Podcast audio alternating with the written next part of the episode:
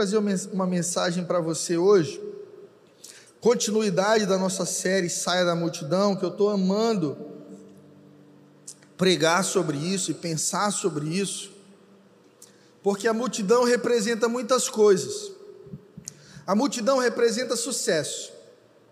Eu trabalhei com música e até hoje trabalho, sou um artista da Sony Music Gospel, selo gospel nacional, e eu me lembro, há 5 anos atrás, quando eu ainda estava em turnê com a minha banda pelo Brasil, e todo final de show, talvez você tenha ido a algum show, isso aconteceu, o artista virava e ele dizia assim: levanta a mão aí, quem passou por isso? Gente, vocês não vão para show, misericórdia, vocês têm que ajudar os artistas. Multidão levantava a mão, e quando você levanta a mão, você amplia a sensação de multidão, porque os espaços vazios na foto vão ser preenchidos por braços. O artista tira uma selfie, chega num hotel, toma um banho e posta no Instagram dele lá: obrigado, Teresina, nosso show foi maravilhoso. Isso vai gerando uma sensação de sucesso. O show de fulano só vive lotado. E aonde tem multidão a gente quer estar, porque parece que a multidão sempre encontra o que há de melhor. Então parece que a multidão, ela é aprovação para os homens, sugestão de sucesso, multidões comprando ingressos para ver o Justin Bieber, comprovam que o Bieber é um sucesso. Os ingressos acabam rápido, abrem a venda às 8 da manhã, à meia-noite encerraram todos os ingressos da turnê do Michael Jackson, alguns dias antes dele morrer. Isso é sinônimo de sucesso no mundo. Talvez você tenha se apertado algum dia no meio de alguma multidão para ver algum artista um pouco mais de perto. Então, por que pregar sobre sair da multidão? É justamente porque o Evangelho, ele é um contraponto, ele é a antítese do mundo. O Evangelho vai na contramão. Então, tudo que o mundo sugere que é bom, o Evangelho vem e diz assim: não é tão bom assim, tem algo melhor, e isso não vai te satisfazer, e isso não vai te preencher. A multidão não estava certa, ainda quando acompanhava Jesus. Jesus, por misericórdia, alimentava, cuidava, realizava milagres, mas havia um outro núcleo de relacionamento em que Jesus chamava as pessoas para caminhar, que era no pessoal. Sentar na mesa de Zaqueu, ir até a casa de Jairo, sentar à mesa com os seus discípulos e celebrar a ceia e lavar os pés dos discípulos. Ou seja, as curas mais superficiais, ainda que poderosas, de mortos que ressuscitaram, coxos que andaram, cegos que enxergaram, comparado ao que outros viveram, isso é superficial. Porque a mulher hemorrágica foi curada do fluxo de sangue, mas Zaqueu foi curado da corrupção, Mateus foi curado da corrupção, Saulo foi curado do ódio, da religiosidade tóxica que o fazia perseguir e matar cristãos. Então começa a entender que existem 2 níveis, é isso que essa série nos apresenta. Existem 2 níveis para se caminhar com Deus. Um deles é ser multidão, era a igreja aos domingos, ajudar em algum projeto, caminhar com Cristo como um simpatizante.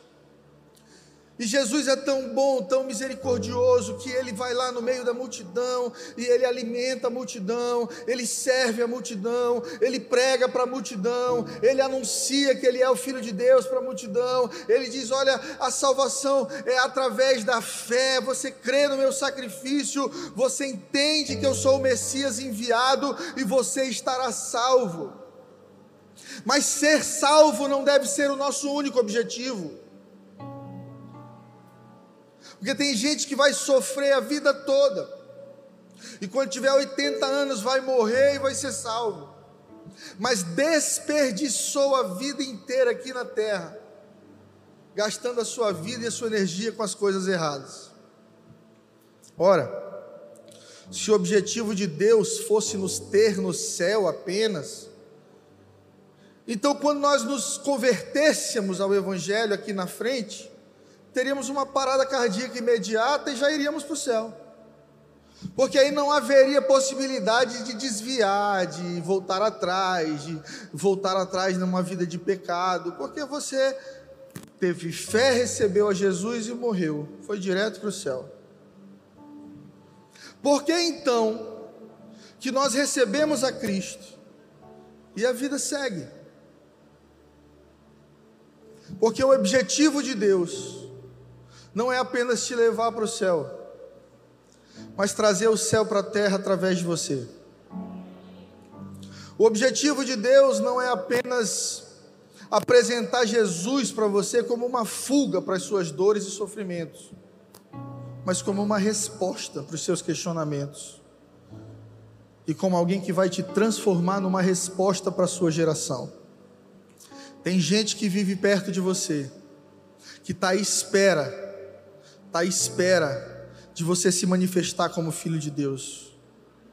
Tem gente ao seu redor que está sofrendo, e que você talvez nem imagina, mas se você se manifestar como um verdadeiro filho de Deus, essas pessoas serão alcançadas. Para algumas pessoas, assim como na antiguidade, Jesus é apenas um show, porque também existe, igreja, o entretenimento espiritual.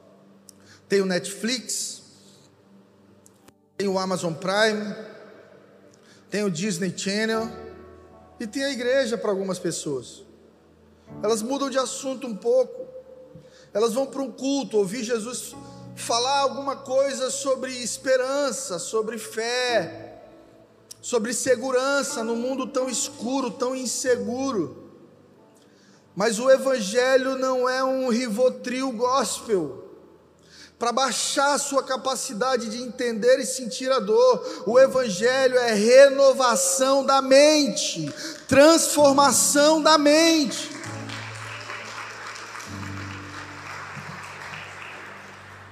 A palavra de Deus não deve ser um anestésico para a alma, e muita gente usa assim. Quando eu era mais novo, minha mãe ganhou de presente uma caixinha de promessas. Você lembra dessa caixinha? Vários pequenos papéis, você tirava um e ali saía uma grande promessa de Deus. Afinal, são tantas promessas, mas a gente esquece que promessa é para quem vive princípio. Promessa é para discípulo, herança é para filho. Você pode frequentar a casa de Deus a vida inteira, se você não sofre, não vive metanoia, mudança de mente, você até está no meio da multidão, mas você não consegue entender quem é o Filho de Deus. Romanos 12, 2, esse texto é muito conhecido. O apóstolo Paulo fala assim: parem de se amoldar a este mundo. Romanos 12, 2.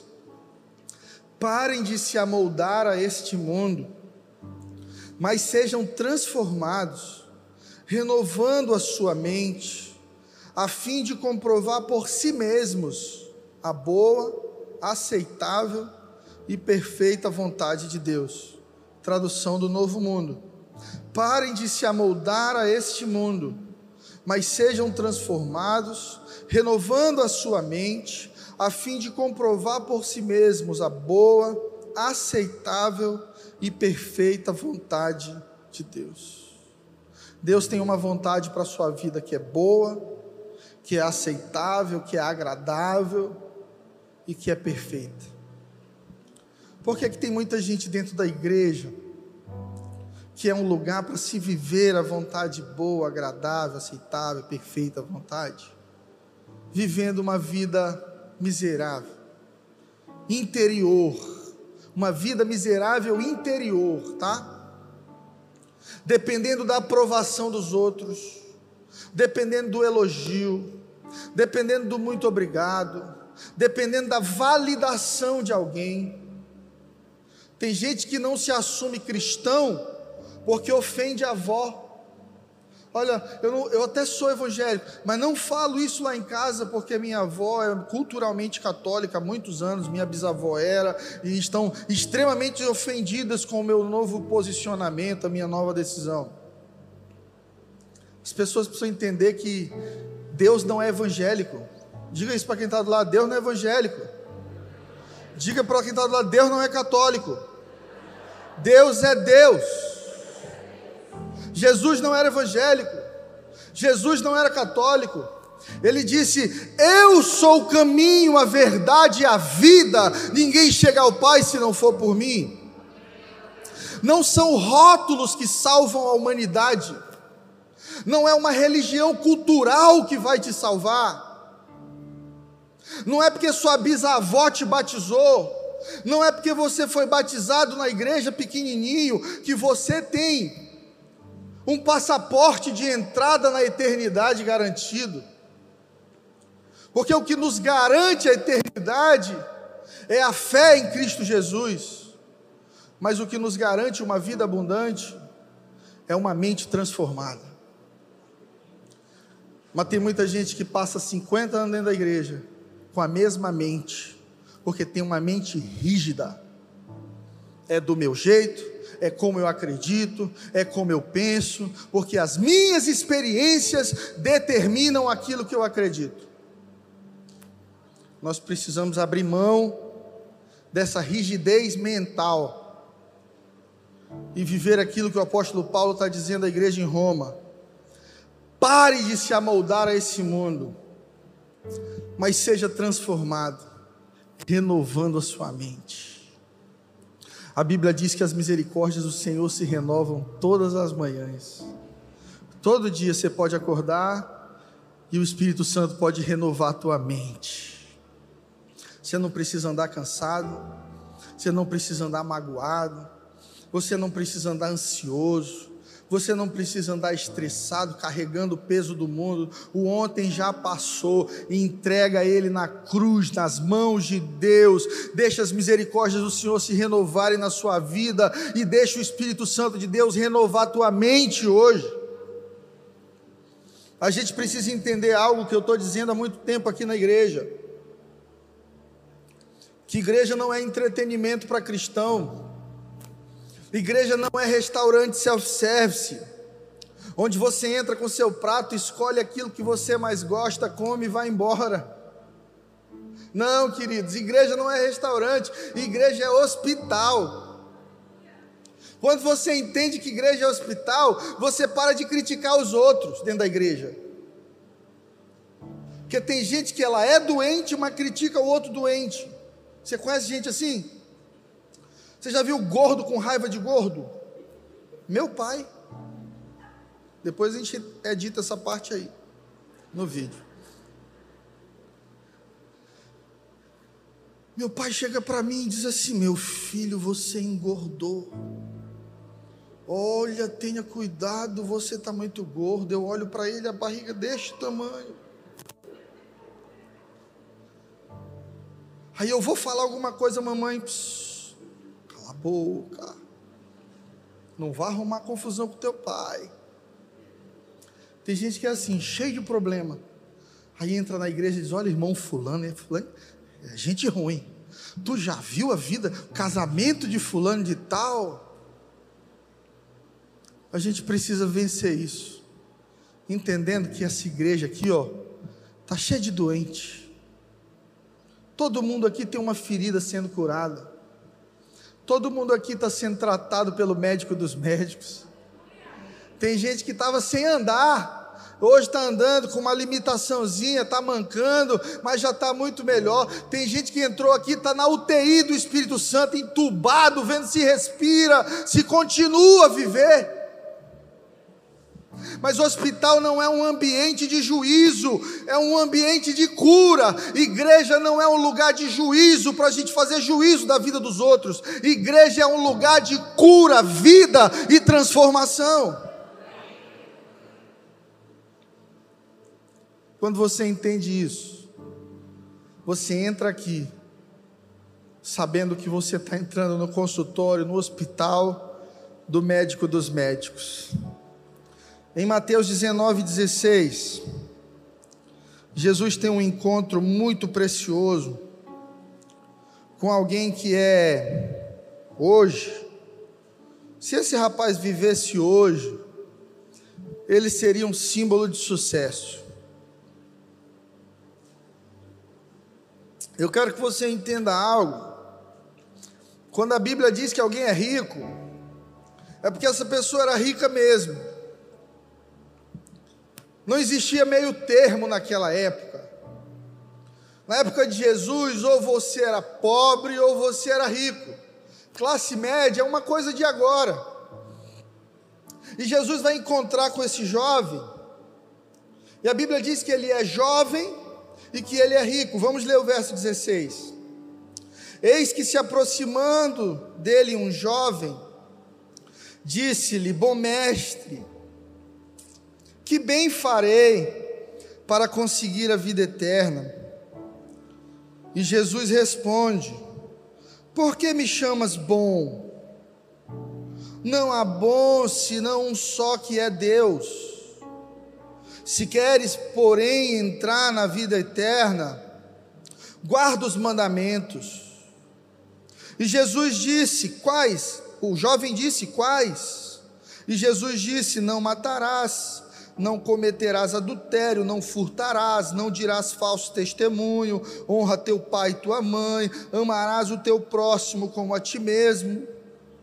Jesus aqui agora está falando de mandamentos de uma relação horizontal. Perceba que os mandamentos que Jesus grifa, faz saltar ao entendimento do jovem, são mandamentos que trazem uma ordem para lidar com o próximo, com pessoas que estão do lado da gente. Então o jovem responde no verso 20: tudo isso tenho guardado desde minha mocidade, o que é que me falta ainda? E Jesus disse: você quer ser perfeito? Vai, vende tudo o que você tem, dá aos pobres, e você terá um tesouro no céu. Depois, vem e me segue. E o jovem, ouvindo essa palavra, se retirou profundamente triste, porque possuía muitas propriedades. E conversa cheia de significado. Que conversa profunda. Gente, quem é que não quer ser jovem e rico? Isso é tudo que a humanidade quer. Se você fizer um levantamento de quantos reais são gastos anualmente em cosméticos, botox, academia e tantas outras ferramentas para te fazerem rejuvenescer ou conservar a sua jovialidade. E agora, nos últimos 2 anos principalmente, houve um crescimento grande dessa tônica de seja rico, prospere, do 1.000 ao 1.000.000, seja rico rápido, construa rápido alguma coisa. Quantos reais gastos em cursos e aulas para te ensinarem a ganhar mais, ter mais, ser mais? O Instagram hoje é só isso. Alguns crentes mais incautos, inclusive caem na historinha de alguns desses falsos mestres, que para ganhar inscrição e matrícula de crente faz estudo de provérbios. Aí o crente nunca estudou provérbios na vida dele, nunca grifou nada, nunca leu, mas acorda 5 da manhã para ler com o Tiago Nigro. O que é dinheiro? Porque ainda não conseguiu romper com Mamon, porque são crentes pouco profundos. Mamon não é tolo. Mamon representa o Deus do dinheiro, e ele governa milhares de anos. E sabe qual é a principal sugestão de Mamon? Você pode estar no controle da sua própria vida.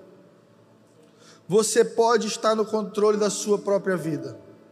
Tem gente que, quando sente que está perdendo o controle da sua própria vida, se desespera e enlouquece. Mas, igreja, essa é a proposta do Evangelho: que você perca o controle para que Deus tome o controle da sua vida. A proposta de Jesus para a igreja é: você não vai conseguir controlar a sua vida, entrega ela para Jesus e deixa Ele te conduzir. Por isso que Jesus diz: eu sou o bom pastor. E no livro de Salmos 23, Davi diz: o Senhor é o meu pastor e nada vai me faltar, porque eu tenho um pastor que é generoso, eu tenho um pastor que é provedor, eu tenho um pastor que dá vida pelas suas ovelhas. Então, se Ele é o meu pastor, eu não preciso estar preocupado com o pasto de amanhã, eu não preciso estar preocupado com o ataque que virá amanhã, eu não preciso estar preocupado com um predador que pode surgir de madrugada, porque eu tenho o melhor pastor de todos. Mas o que o mundo te vende é: teu pastor vai falhar, teu pastor não te será suficiente. É bom que você tenha muito dinheiro, porque se você tiver muito dinheiro, você vai estar no controle, porque dinheiro representa isso na sociedade: possibilidade, poder, controle. Há pouco tempo o Brasil sentiu a perda significativa do Paulo Gustavo,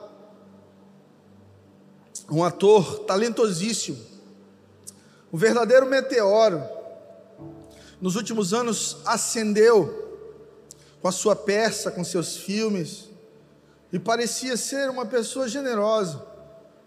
Eu soube que na pandemia, para cada um dos 120 funcionários que ele tinha, por 3 meses ele doou R$1.000 para cada. São R$120.000 por mês, para manter trimestralmente a equipe dele recebendo um salário.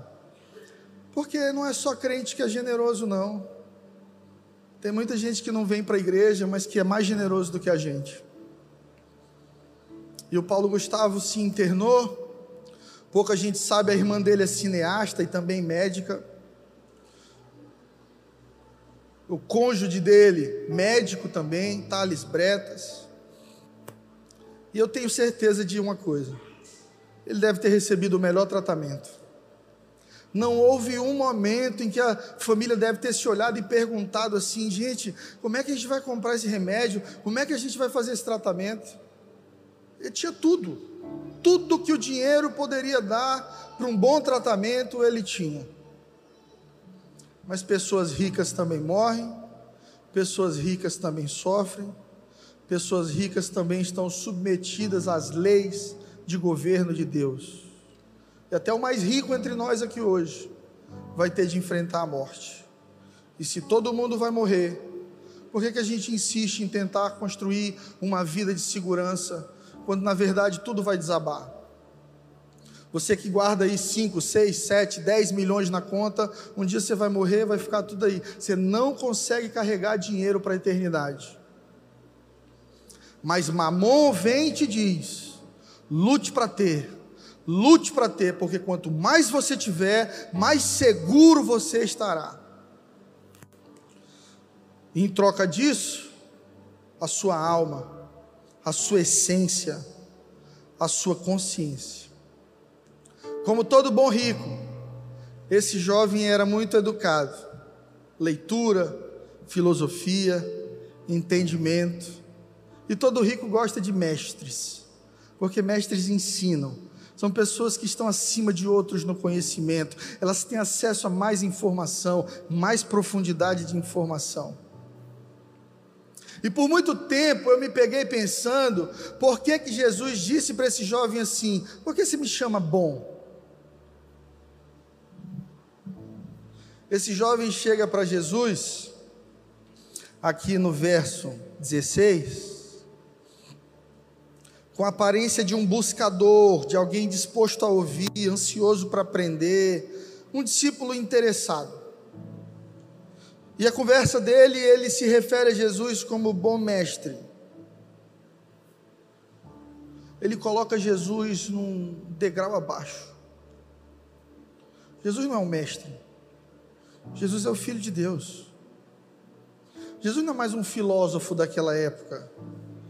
Jesus é o Messias prometido, enviado, mencionado no livro de Isaías, mencionado pelo rei Davi em seus salmos, a promessa de Israel, o libertador, o filho de Deus, o advogado fiel, príncipe da paz, Emanuel, Senhor dos senhores. Ele está em pessoa diante daquele jovem, e aquele jovem diminui quem Jesus é.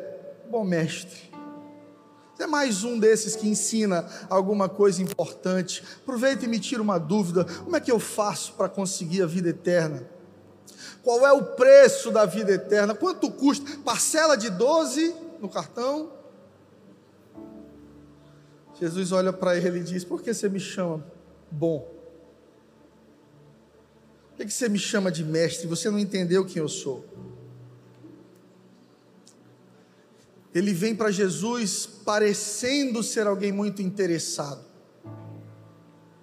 mas no final das contas a intenção daquele jovem era conquistar, comprar, conseguir a sua vida eterna, porque é esse o sentimento de um rico: eu posso conseguir o que eu quiser. Mas eternidade não se compra, já foi comprada por Jesus na cruz. Você só recebe, é graça, é dom de Deus, é pela fé. Sabe, alguns ricos são profissionais em parecer. Esse jovem foi aquele que inspirou a famosa frase de Jesus, de que é mais fácil um camelo passar pelo fundo de uma agulha do que um rico entrar no reino de Deus. Jesus aqui está condenando a riqueza, igreja? Não. Mas Jesus está dizendo que quem tem muito dinheiro corre o sério risco de perder a salvação. Quem tem muito dinheiro corre o sério risco de perder a salvação. Há uma frase de um professor de missiologia, Oswald Smith, em que ele diz que missões se constroem com promessa de ricos e dinheiro de pobres. Você pode falar aí para quem está do seu lado? Missões se faz com promessa de rico e dinheiro de pobre. Você não imagina como os ricos gostam de parecer ser parte. Tudo que faz sucesso, o rico está no meio. Se agora então está na moda no Instagram, bota foto numa Mercedes, numa BMW, vestir um blazerzinho e ensinar, bota lá em cima: eu sou coach, eu sou doutor, eu sou isso, eu sou aquilo. Porque para o rico é importante parecer, vender uma imagem. Mas o evangelho não é sobre o que se parece, é sobre quem a gente é. Deus disse isso para o profeta Samuel: olha, não olhes para a aparência, não atente para a aparência, porque o homem vê a aparência, eu vejo o coração. Por isso no episódio ali da viúva, da oferta da viúva pobre, os ricos derramavam dinheiro ali na sinagoga, e Jesus sentado sorria quando uma viuvinha vinha com suas pequenas moedas e depositava. Jesus chama os discípulos e diz: ela deu mais, porque o coração dela estava naquilo que ela fazia. Ela deu mais porque colocou aquilo que ela tinha, o coração. Não é sobre dinheiro, não é sobre valor, é sobre filiação, quem você entendeu que você é. E esse jovem passa por esse processo inteiro com Jesus e no final vai embora. A gente leu, quando aqui no verso 22 diz assim: o jovem, ouvindo essa palavra, se retirou triste, porque possuía muitas propriedades. Esse é o problema de ser rico. Você tem tanto que, quando Deus te pede para se mover em direção a Ele, você coloca tudo o que você tem na balança. No pobre não. Ah, está lascado. Vambora, Jesus. Não tem muito para onde ir, não, Senhor. Estamos contigo. Eu não tenho a comida de amanhã, o Senhor deu pão hoje. Estamos junto. O rico considera o que perde. O rico considera o que perde. Por isso a gente tem que admirar e aprender com o apóstolo Paulo, porque ele diz: morrer para mim é lucro, viver para mim é Cristo, considerei tudo como perda. Eu não estou nem aí se eu vou andar de Fusca ou de Mercedes, eu não estou nem aí se eu vou ser bem recebido no Carnaque ou não, eu quero caminhar na presença do único Rei verdadeiro que eu conheci, Jesus Cristo de Nazaré.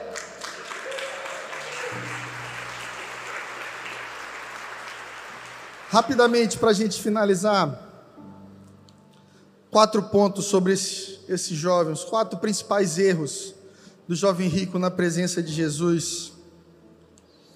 Ele ignora quem Jesus é, ele não reconhece Jesus como o Salvador, o Messias. E C.S. Lewis tem uma frase muito especial sobre Jesus, e ele disse assim: ou Jesus é um mentiroso e um lunático, ou ele é Senhor e Filho de Deus, mas ele não pode ser apenas um outro mestre. Ou Jesus era um maluco, igreja, lunático, que inventou um bando de histórias, e as histórias deram certo, tá?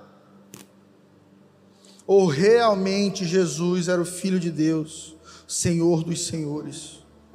Mas mestre, bom mestre, isso é para outras pessoas. Você chama de bom mestre Cortella, você chama de bom mestre Leandro Carnal, você chama de bom mestre seu professor de filosofia da faculdade, você chama de bom mestre seu professor na residência, você chama de bom mestre seu chefe. Jesus é o Filho de Deus. O segundo grande erro dele foi não ter conhecimento das suas próprias falhas. Porque ricos são assim, são orgulhosos, orgulhosos dos seus feitos, orgulhosos das suas vidas perfeitamente cheias de moral e espiritualidade. Você dá bom dia para um pobre, ele te responde. Você diz: Deus te abençoe, ele diz amém. Você dá bom dia para um rico, ele fica calado. Você diz: Deus te abençoe, ele diz: a todos nós, a todos nós. Porque é impossível que ele ouça alguém dizendo Deus te abençoe e não se sinta diminuído. Ele quer estar no mesmo nível. Deus abençoe todo mundo aqui, não é só eu não. Não sou só eu que preciso de bênção, tá? Então, para começar, Deus abençoe a todos nós. Um pobre diz: por favor, ora por mim. Para um rico você pergunta: eu posso orar por você? Entenda, há uma essência no coração. Ser rico não é pecado, ser pobre não te faz santo, mas quando você possui demais, você precisa prestar atenção para colocar o seu coração no lugar certo. A resposta do jovem para Jesus foi: tudo isso eu tenho guardado desde a minha mocidade, o que é que me falta ainda? Jesus, eu sou profissional em mandamento. Jesus, nunca matei. Jesus, nunca roubei. O Senhor está falando com alguém com uma moral perfeita, íntegra. Porque o rico que não serve a Deus tem a ideia de que pode salvar a si mesmo através dos seus recursos e da sua própria força. Algumas pessoas, até quando fazem esmolas, precisam fotografar. Algumas pessoas, até quando fazem doações, precisam mencionar: eu ajudei aí, viu? Eu dei 5 mil aí para ajudar, viu? Porque precisa de validação. E essa é a verdadeira proposta de Mamon: que você seja a sua segurança, que você não precise de ninguém para te salvar. Só que esse jovem foi conversar com o Pai da Eternidade, um príncipe da paz. E Jesus disse para ele: está te faltando uma coisa. Diga comigo: uma coisa. Lá em Lucas 10, verso 40, Marta estava muito ocupada com seus afazeres e Maria simplesmente sentou aos pés do Senhor Jesus, e enquanto escutava a palavra,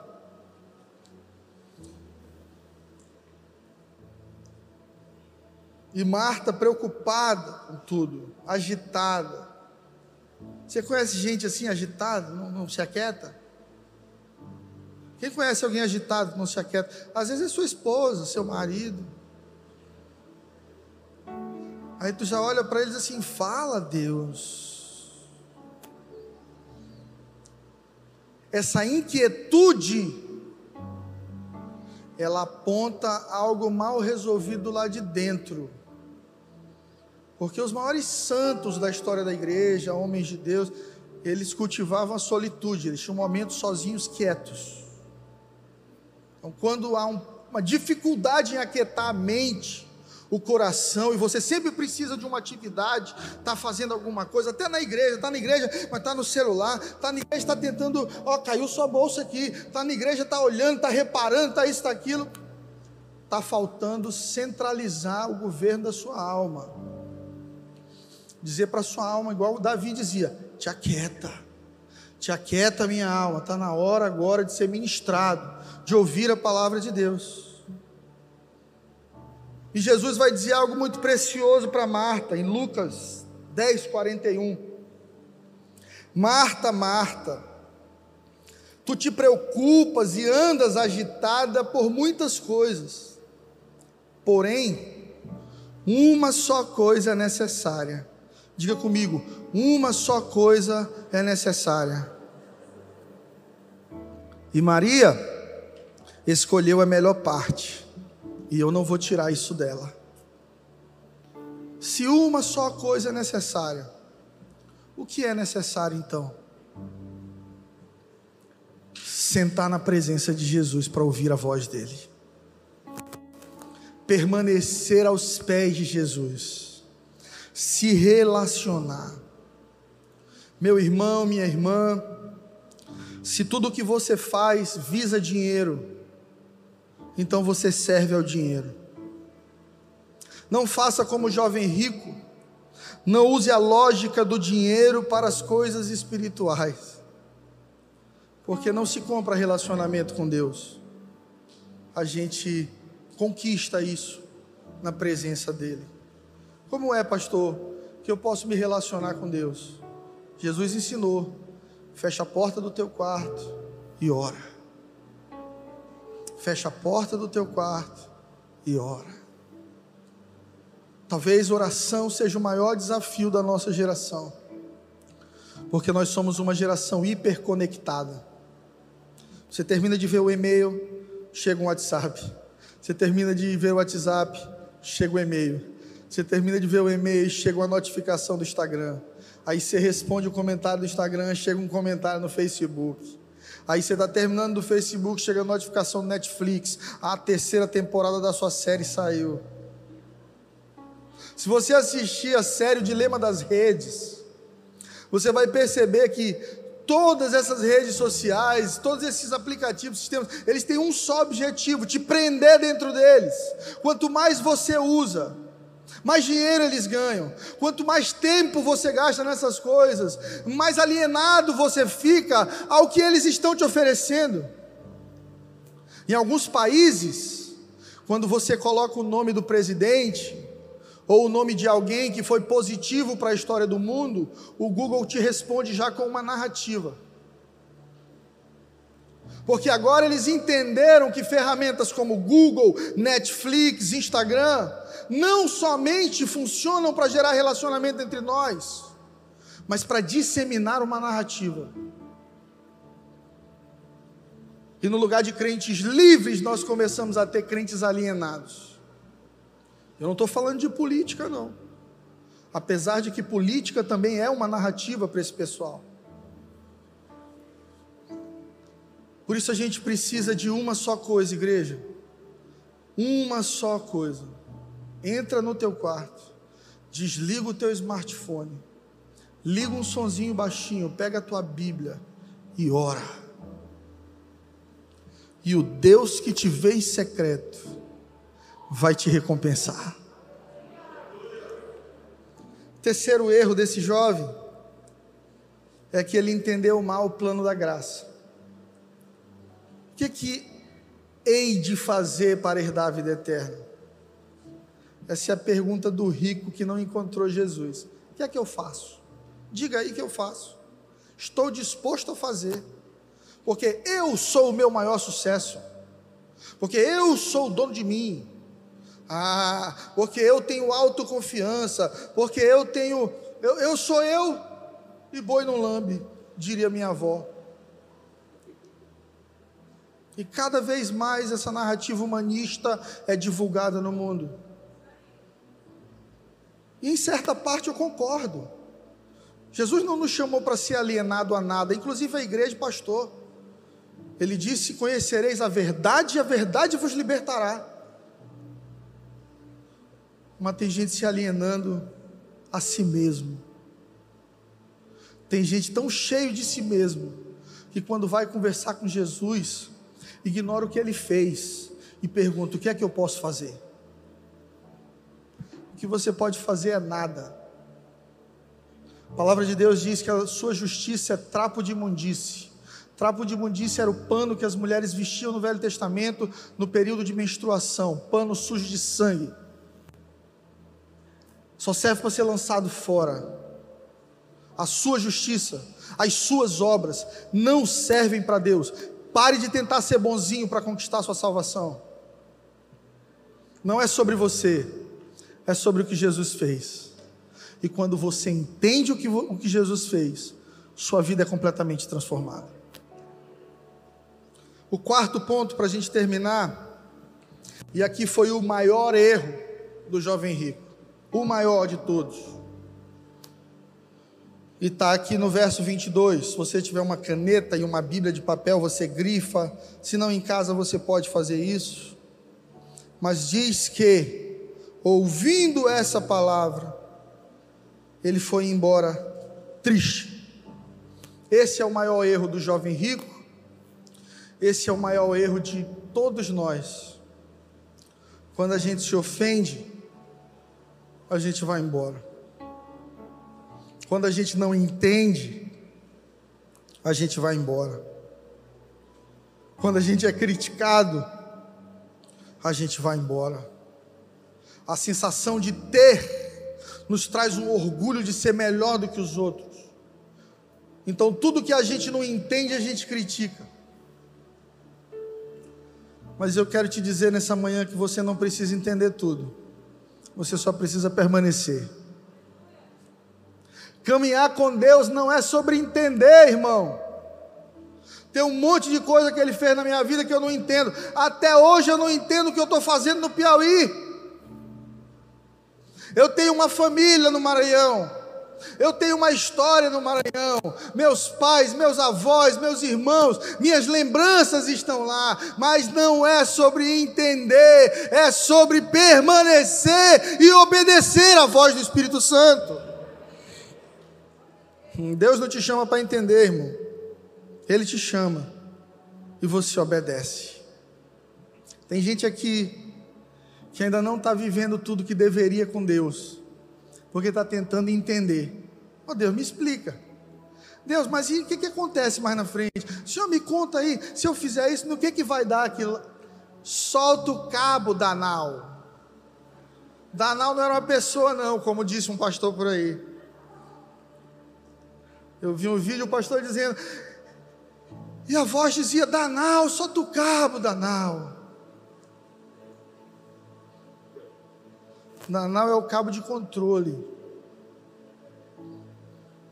Sair da multidão é abrir mão do controle, é chegar diante de Jesus e dizer, Senhor, eu não quero mais te ver de longe, eu não quero só assistir milagre na vida dos outros, eu não quero só cantar louvores para ti e depois ir embora para minha casa e a minha vida continuar a mesma coisa. Não, eu me rendo a ti, Jesus. Eu me torno vulnerável. O Senhor pode olhar para mim por completo. Veja como eu sou orgulhoso. Veja como eu sou teimoso. Veja como eu sou viciado. Veja como eu sou hiperpensante, hipercrítico. O desafio para alguns de nós aqui, irmão, é não pensar. Para alguns é pensar. Para outros é não pensar.